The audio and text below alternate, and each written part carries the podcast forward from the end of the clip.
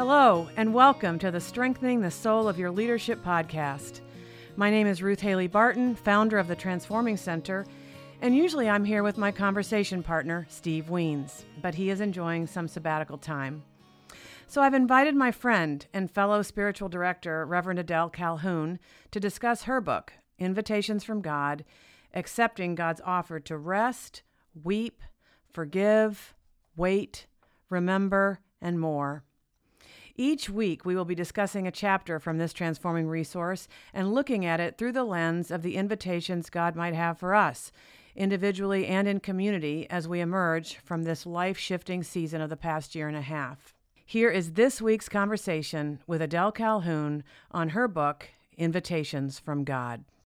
Welcome back, friends, to episode 12 of our Strengthening the Soul of Your Leadership podcast as my friend and fellow spiritual director, Reverend Adele Calhoun, converses with me about her book, Invitations from God, accepting God's offer to rest, to weep, to forgive, to wait, to remember, and more.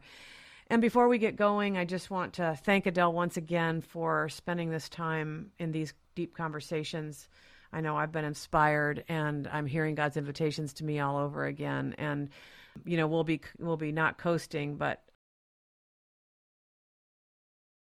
to this episode and to this season. So I wanted to take a moment now just to express my gratitude for this time with you, Adele as a spiritual thank friend. Thank you, Ruth, and thank you for the invitation mm-hmm. to be with you. This has been such a gift to my soul. Oh, you're welcome, and thank you for the prayer that I think opened up the possibility for the invitation, where you actually prayed specifically that there'd be a way for us to spend some time together.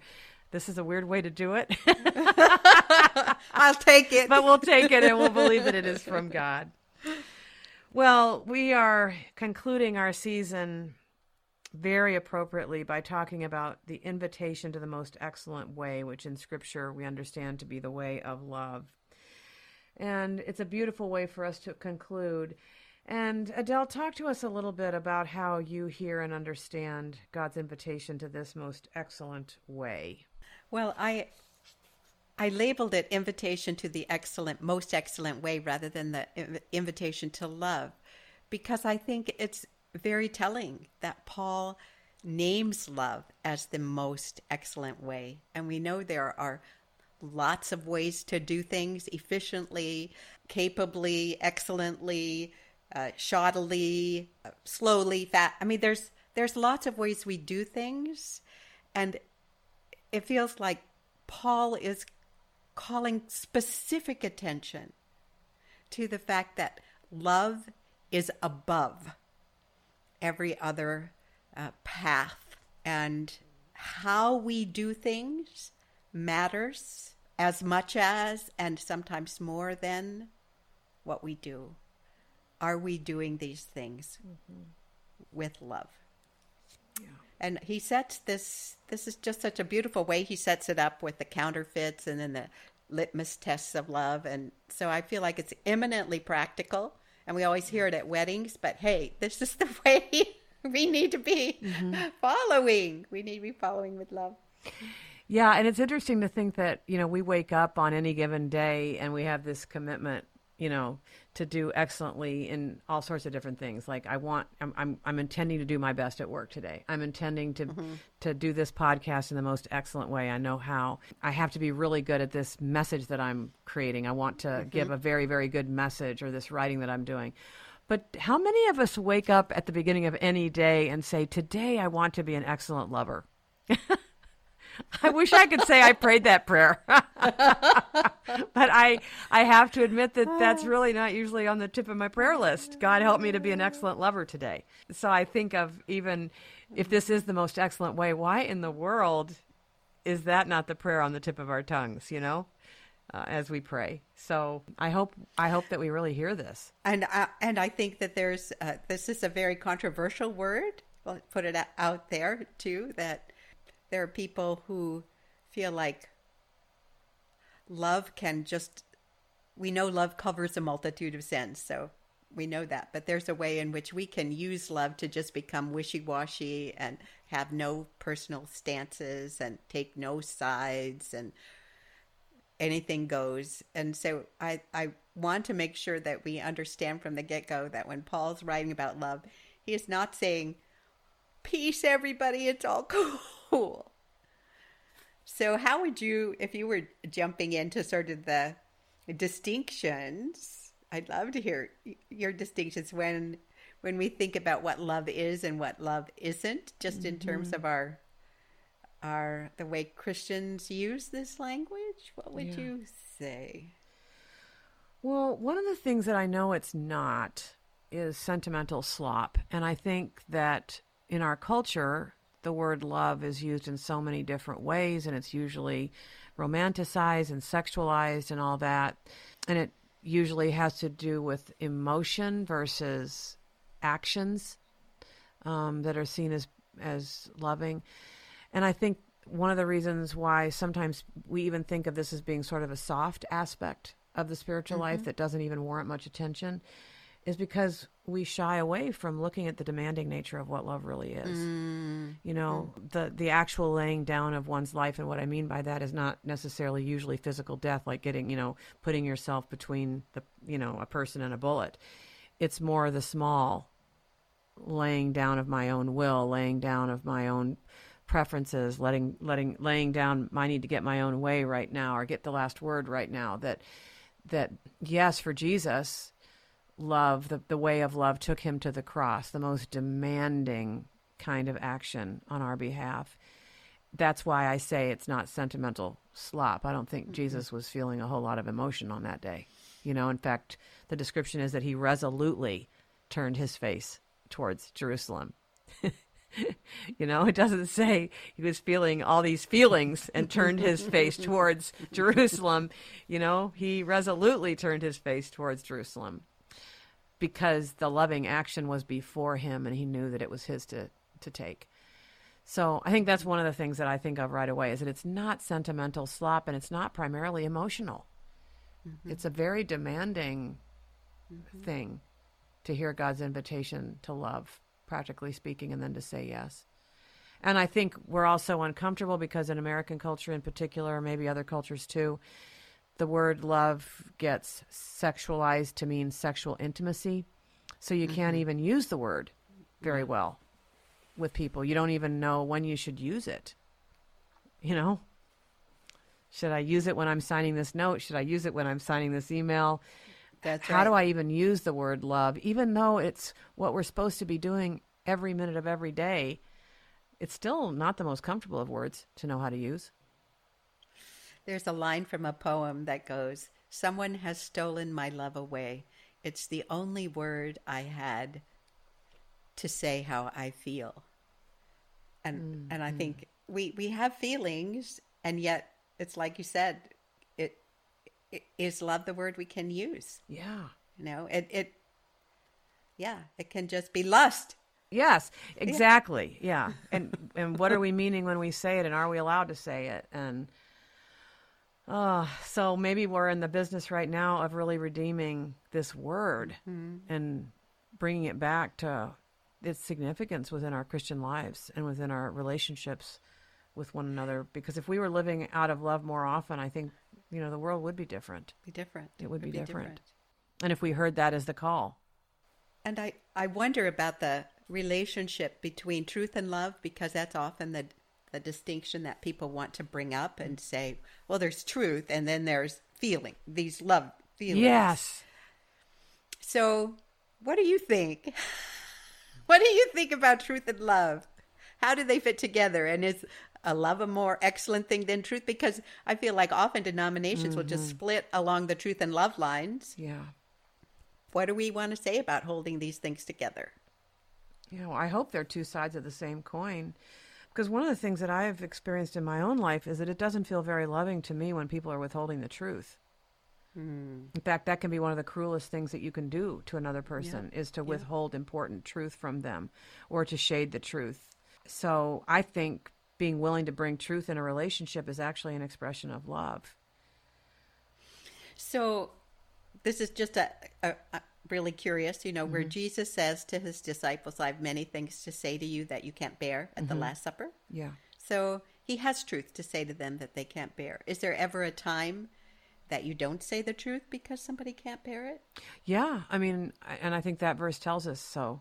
But I think how do you discern? Well, it's it, it is discernment, and I I think it, we have to be really careful not to use that verse as an excuse too that serves us actually.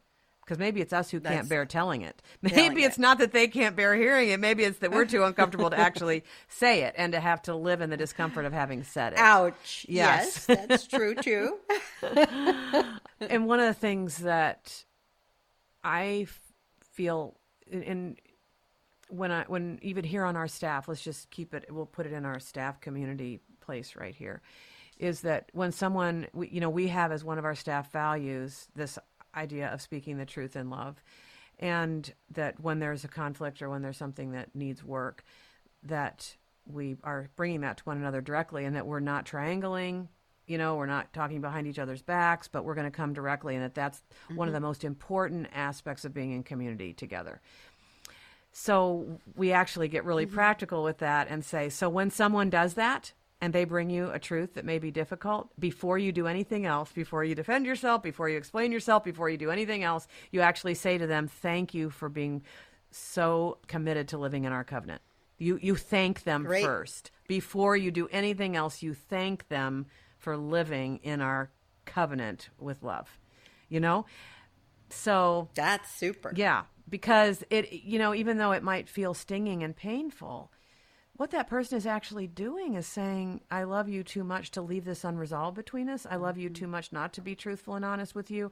I love you too much to be going around your back. I love you, and I'm saying mm-hmm. I love you really practically right now by coming to you and talking to you directly about this. Mm-hmm. It is a really practical way we can love each other. So I think that, yeah, sometimes maybe the other person can't bear it, but sometimes we're not very good at being in the truth and living in the truth and seeing that as a part of our love relationship. And I think a lot of people have had such difficult experiences with conflict um, that there's a lot of primal fear about conflict. Totally. And so we can't even live this one out. We can't live the two together because there's so much primal fear that conflict never works. The only thing I ever saw in my own family was that people left each other. They fought, they yelled, they screamed. It got really scary. And so inside us, we don't believe that it would ever work to tell the truth in love. And those are those invitations to participate in Mm-hmm. our healing, to remember, Yeah. go back. Where does this get repeated Mm-hmm. now? Yeah. And can I do something so more adult here? That's right. You're I'm so actually bringing your I'm adult running. Mm-hmm. self by saying, yes, in my childhood, conflict was handled that way, and I never saw it work very well. But now I'm going to bring a more adult Mm-hmm. presence to this, and I'm going to choose to have faith that adult people can handle these sorts of things in conversation. Um, and that's a very grown up way to be, to choose to be a Mm-hmm. grown up than rather than being stuck in our childish ways. And don't you think that that maybe even be what Paul's referring to that, you know, that the more excellent way also leads us to giving up our right. childish. When I was a child, Yeah, I thought as a I child. spoke and chi- Mhm. as a child. Right, Mm-hmm. right. How about you? What would be what would be your answer to the question about what love is and what it isn't? Can I just ditto you? Sure. I don't know that I have anything new to say. Okay. I, I, I guess I would want to say both truth and love are abide in God. Mm-hmm. You know, and to be in love, it's like First John says, is to be in God. Mm-hmm. That there is something about love that is is so not a feeling. It is the incarnation, no reality of being connected to God, and that's where it, when it stems from that place, it's it's amazing. Yeah. It's it's such a gift. It is bringing in the kingdom. It is being able to do that thing. yeah. So I, I sometimes think of of uh, we'll say my heart's not big enough or I don't have enough love or whatever. And and I don't think of love as a quantity that that I get. It's it's this gift of a quality of existence. And there are many times when I feel like I don't have enough energy or enough bandwidth or enough desire to do the loving thing or be the loving person. But if love is something that's already living in me, then it, it sort of shifts that I don't have enough deprivation thing to maybe I can lean into the fact that this is in me and that Jesus will love through me. Yeah, and I think the word through becomes pretty important in in this is that it's not that we have this capacity in our human capacities. Mm-mm. It's that we find ways to open to the love of God flowing through us and that we become conduits, which I really like the word conduit for this conversation, that we can open and become conduits. And our spiritual practices are the things that keep us open. And now, Steve and I would like to take a moment to share a little bit about another way you can go even deeper on your spiritual journey around the themes we're discussing here on the podcast. We'd like to tell you about our transforming communities. Transforming Community is a practice based spiritual formation experience with nine quarterly retreats. The Transforming Community experience is designed to integrate your spirituality and your leadership and help you reclaim practices and experiences spiritual seekers down through the ages have used to open themselves to God's transforming work. I was a part of TC6 way back in 2011, and it was such an important part of my spiritual journey. It is really hard to explain all that happens in this two year, 27 month experience. So, over the course of this season, we're going to be inviting different ones of our alums to share about what their transforming community experience meant to them. So, here's what this week's alum has to say. TC has been really profound. I've had to dive into the deepest parts of who I am, and I feel like God has met me there one of the things I love the most about the TC is that their entire goal, it seems like, is to just make room for God to do what God is going to do. And that's what I love the most about Ruth and her teaching. It just, she just is is really helping us make room for God.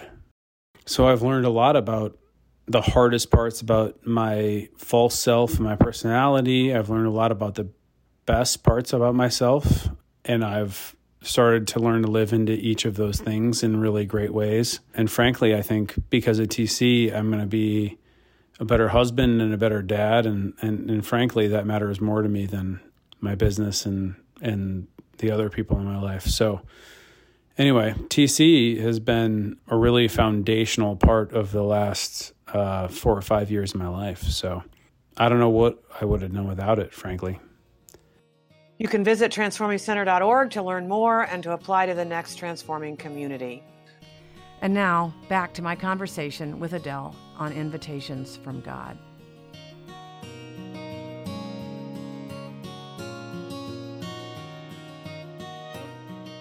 Well, the other thing that occurred to me too as we try to talk about truth and love together is that statement that people make. It's a little bit pithy, but it's still true that God loves us as we are, but He loves us too much to leave us as we are. That's right. And I think that that applies to our human relationships too. That mm-hmm. I love, you know, if I have something that needs to be said in this relationship, I value our relationship too much to leave it as it is or to live with you in a way that that lacks truth telling. I value this relationship. I love you too much for us not to be able to tell the truth to each other and live in truth together. And that's where, again, love is not sentimental slop. It actually requires something of us. It requires mm-hmm courage and diplomacy and wisdom about timing and discernment and all of that to do it well. But it's a commitment to the relationship to mm-hmm. live love and truth together. So, well, I wanted to ask about a paragraph that you have where um, you talk about the fact that we are, we choose to be excellent in so many ways in so many areas and that God's first concern is not a gold standard of excellent preaching, music, worship, facilities, hospitality, youth programs, giving, service, or doctrinal purity. Um, and you assure us that these things matter, but that excellence in these matters is far less important than doing these things with love. God is looking for people who are sincere lovers, people who take the heat and love under pressure. These people are the real deal. I wanted to ask you, what does that mean for pastors today?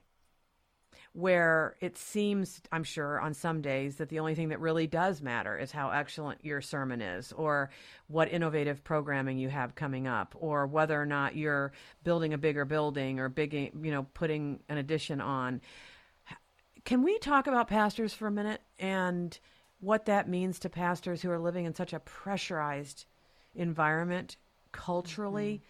Um, because I think, if we're honest, that many pastors probably don't wake up every day thinking, How can I be an excellent lover?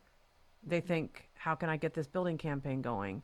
How can I mm-hmm. prepare an excellent sermon that wows my congregation? How can we get this innovation going? So that we can compete with the church down the street who has all that cool stuff going on. So, the first thing that comes to my mind actually is a quote from Eugene Peterson, and I won't get it exactly right, but he's writing pastors and he says, Every day I put love on the line. There's nothing I'm less good at. I'm better at getting ahead in my own uh, energy and and steam. I'm better at putting myself first, and yet every day I decide it's better to fail at love than succeed in pride. And I said that to myself for many years as a pastor because what I'm aware of is if I am not in some way keeping love front and center, what happens to me, and this may not happen to you, but what happens to me is I start to depend on my expertise and gifts. Mm-hmm. And if I go long enough just depending on those things, I am not present to God. Mm-hmm. I'm not present to myself. I become a technician of truth, and I am way far away from being what we were talking about this conduit that is able to pass uh, the presence of Christ to others. And so I just want to say yes, there's a lot of pressure, and I believe both you as head of an organization and us as the head of a church have lived with that pressure. It is Yeah. it is real. It is a Yes. real temptation and people will reward you for living out of your false self and going Mm-hmm. with your ego and building the bigger building and whatever. And I just want to say it is dangerous not to pay attention to this as more important than those things. Those things are not unimportant. Right. They are not unimportant. And if we aren't attending to what how we do these things with love, how we interact with people in love, we are undermining everything we're trying to do at the same time. Yeah. And I know that's a hard word, but that comes out of my experience. Yeah. And uh, the other piece that I would say is the one thing I know for sure about love is it's really vulnerable. And so to love people is going to make me vulnerable. And to to have to say, you know, I uh, this isn't my best effort tonight at this meeting because of X, Y, and Z that happened. And so I hope you'll give me some grace. And to admit my humanity as I go along. And to because that will help other people admit their humanity. So what do you do? I mean, you have an organization. I'm not in not heading an organization anymore. You said you speak the truth in love, but what do you do about the the pressure for Ruth? You need to have, you know, podcasts and excellent podcasts and all these things going on all the time. How do you listen to those things and decide what you won't will and won't do, and how do you deal with the pressure? Well, I think it has to do with really being clear on what God's calling you to do uniquely. Hmm. And you're clear on that and you do that and you don't get seduced into more and you, you, and you're right. We we have people who are giving us ideas all the time for things we ought to be doing. or That's things we could do and they're they're great. There's nothing wrong with any of the ideas, but it's not but I'm really clear, you know, on what we're called to right now. We're really clear on what we're called to right now. And the podcast is one of those things um, where God has really been, you know, met us with good fruit. And we say no to lots of things because we know it's not where we're being called right now. And I think um, even the question of can we keep, you know, living our own sacred rhythms and living in love and, you know, having the life together in community that we know is important for us all if we add this thing or that thing. Those become really important questions. And I also think that in this day and age when you can see other people's accomplishments so easily through all the technologies, you know, Comparing, comparing, yeah, that sometimes what I do is I will go off of all that for a while.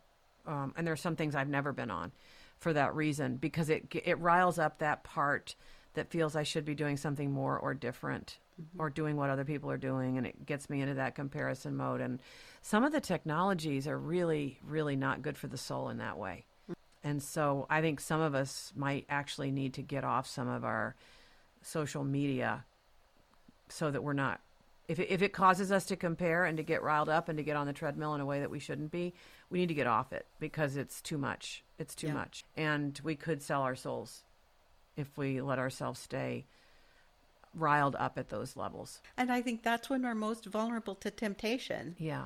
That's when we're mm-hmm. most likely to fall. That's Right. I mean, Right. This Yeah. is it's serious business. It's serious. We we joke about it sometimes and you know, we can joke about it when we're together about how we react and respond to social media. But it, it is very serious and it has a serious impact on the soul to be always comparing, always seeing what other people are doing and and so I think we need to consider what mm-hmm. our participation in certain aspects of social media actually does to us and if it's not doing anything good for us, just stop.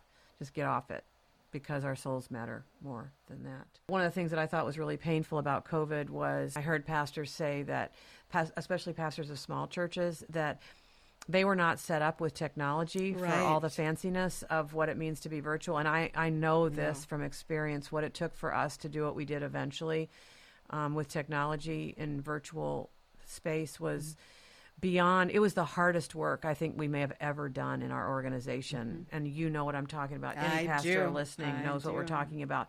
But the larger churches already had the technology. They already had the person that knew how to do creative stuff or who knew how to do the technologies. The smaller churches were left behind and the most painful thing i heard was people leaving the small church to go to the bigger church that had the better technolo- technological offerings. And to me that just cuts so deep and it once again highlighted for me what pastors are really facing these days when it has to do with quote excellence. Because in that moment the small churches didn't have it.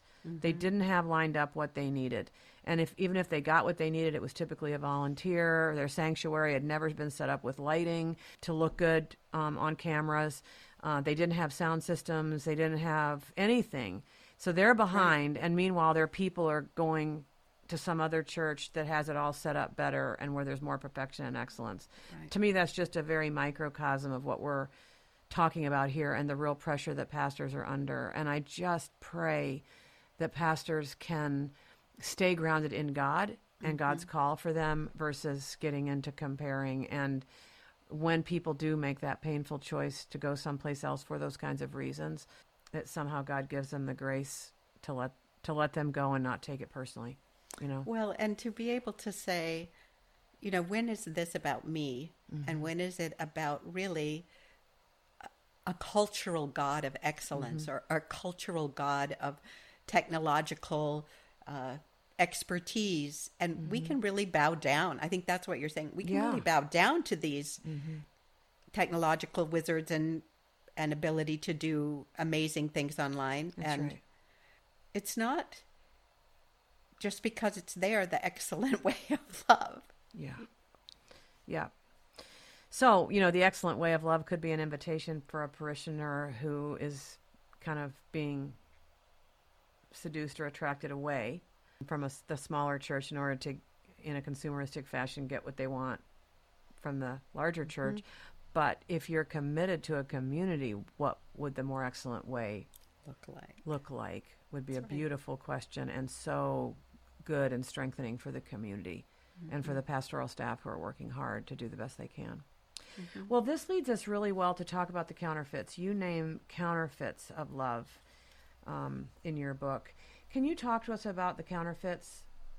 So the counterfeits Paul talks about are mm-hmm. eloquence, if I speak with tongues of men of angels, knowledge, if I have the gift of prophecy, understand all mysteries, faith, and then altruism.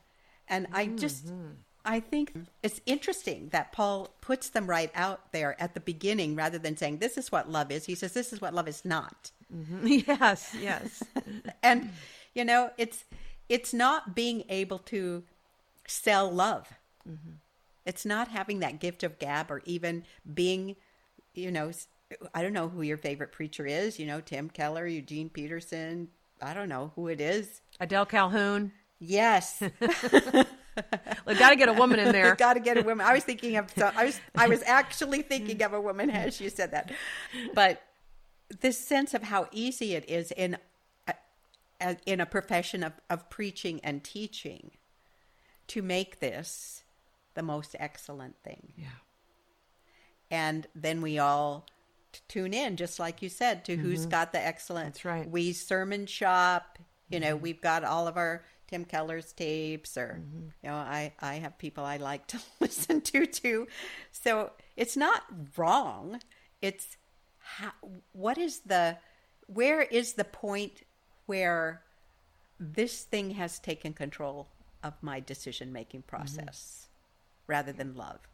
And I think being a, a pastor, you know, it's easy to compare yourself to everybody else that's out there mm-hmm. preaching and saying, you know, people will leave unless I have this amazing sermon. And and I want to say, Ruth talked about the community. There's a community that holds people together. S- sermonizing is a part of it. There are outreach and mission things that hold, and to to put it all on us feels very egocentric to me. Yeah. Well, consumeristic. I mean, maybe- they're yeah. consuming you as the pastor, not Mm-hmm. not being committed to a community. Because I was just going to say that watching preaching online is not the same thing as being in community. I mean, can So we just not, say? no. But I mentioned way early in the up in in this season that I heard that people are starting now to say, "Well, I go to that church, but it's states and states away," and all it really means Yes. is I choose to be with them online on for that hour. But that is such a limited view of what community is, and we cannot. So you can listen to your favorite pastor preach somewhere. That is not the same thing mm-hmm. as the more the more excellent way lived within a real community of faith, which is what we're talking about. And now we're, I'm on my soapbox. You know, now I'm really on my soapbox. So I think I think that that is really important for us to keep in mind these these counterfeits. And that leads really well into the litmus test because then the question is, well, how do you tell? Yeah. How do you tell if you are really in love or if you are just in the counterfeit? What are the litmus tests that you see and that you identify for knowing if we are really walking the most excellent way? Well, I think Paul is the one that identifies them here. You know, can you wait? Love is patient. Can you sustain a desire over a long period of time and wait mm, for it? Mm. That is a it. Mm-hmm. litmus test of love. Or love is kind. You know, can I, in the face of unkindness, mm-hmm. give back kindness? Yeah. That's a litmus test of love. If I'm only kind to those who are kind to me, I mean, Jesus says that's no different than what anybody else does. So, love is this thing that has me giving back, not in kind, but giving back love instead. It's not fixating on what you don't have. It doesn't envy. You know, I want that. I want to be like that. It's I think Paul is very specific as he goes through this list of things, and they're a way that we can sort of be mindful and say, you know, I, I've been hearing myself recently say a lot about what I don't have and what I want, and maybe, just maybe, I'm fixating on what I don't have. Yeah. So it's eminently practical. Well, it is clear that this most excellent way is our biggest invitation, maybe the most challenging in some ways. And, you know, as we bring this season to a close, it feels very fitting to me that the last invitation would be this invitation to the more excellent way, which is mm-hmm. love. How do you see this invitation connecting with some of the other ones? Do you see connections? Well, the reason I put it at the at the last chapter of the book, this most excellent way, mm-hmm. is that you know we can we can say yes to an invitation to practice the presence of people, and do it because we want to receive love from people, rather than give love to people. We we can say yes to an invitation to participate in our own healing, just so you know we'll be more productive and efficient in life, and and to say yes to these invitations out of a desire that they would make me a lover like Jesus is a very different ground upon which to enter in to these invitations. That the reason I want to say yes to forgiveness is I want to have a heart like Jesus. The reason I would say yes to waiting is that I would become like God, who is patient and long suffering. The reason I, I say yes to remembering is so that love would be part of the story I'm telling about where I belong and who I'm becoming. So, love is really foundational mm-hmm. and equips us to enter these invitations well. Mm-hmm. Because without love, the other stuff doesn't work very well, does it? If we nope. don't come at them, if we come at them just as self improvement tech, techniques That's versus perfect. being a yes. way to be in love, in God, in the world, mm-hmm. um, they're going to become much less than the invitations God intends them to be. Well, we are bringing an amazing season to a close, and as we do that, I'd like to invite each one of us who have been listening along through the season to take a moment of quiet now and uh, maybe close your eyes if you can, if you're not driving. Again, uh, get yourself into that open and receptive, prayerful posture where feet are flat on the floor, you're open, your hands are open to receive. And I want to just take a moment to read back through the invitations and to give each of us a chance to hear from God which one of these invitations, or is there a cluster of related invitations that I'm hearing from God right now? And just give us a moment of quiet to identify what we feel God's inviting us to. Because just to hear all this as information is going to fall so far short of what we hoped this season would be. What we really want is for each of us to walk away with a real invitation. And in the quiet, uh, as we receive an invitation, we know that the polite thing to do is to RSVP, is to actually respond to God and say, Yes, I would like to accept your invitation. So, in this quiet, let's listen to each one of these invitations, and I'll move slowly so you can hear whether or not that's the one. And then at the end, I'll give you a moment of quiet for you to respond to God's invitation and see if you're willing to take Him up on it.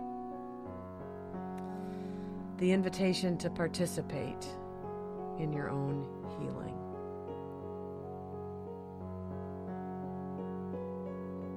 The invitation to follow.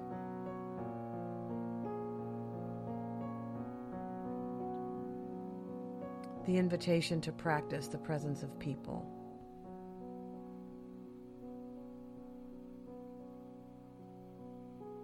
The invitation to rest.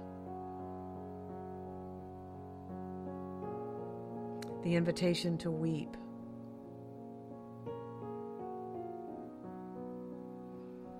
The invitation to admit I might be wrong.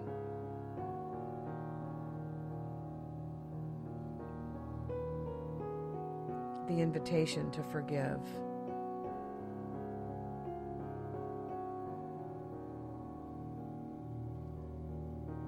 The invitation to wait.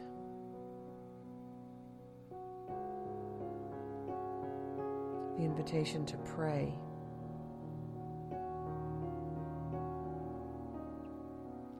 The invitation to remember.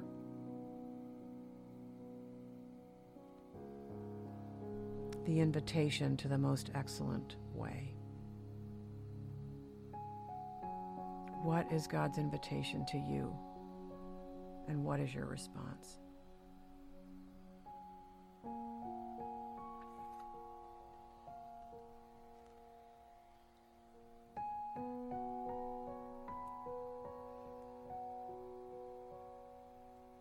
And now, O Lord, calm me into a quietness that heals and listens and molds my longings and passions, my wounds and my wonderings into a more holy and human shape.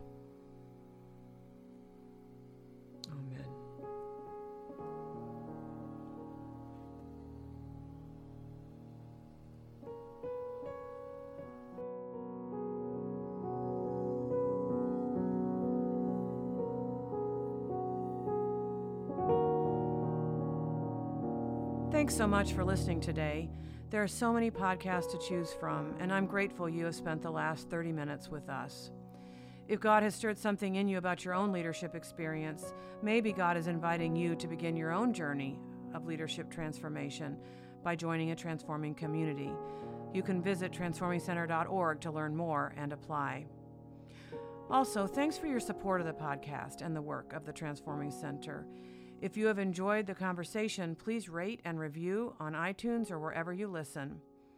You can become a partner and receive exclusive content by visiting patreon.com slash transforming center.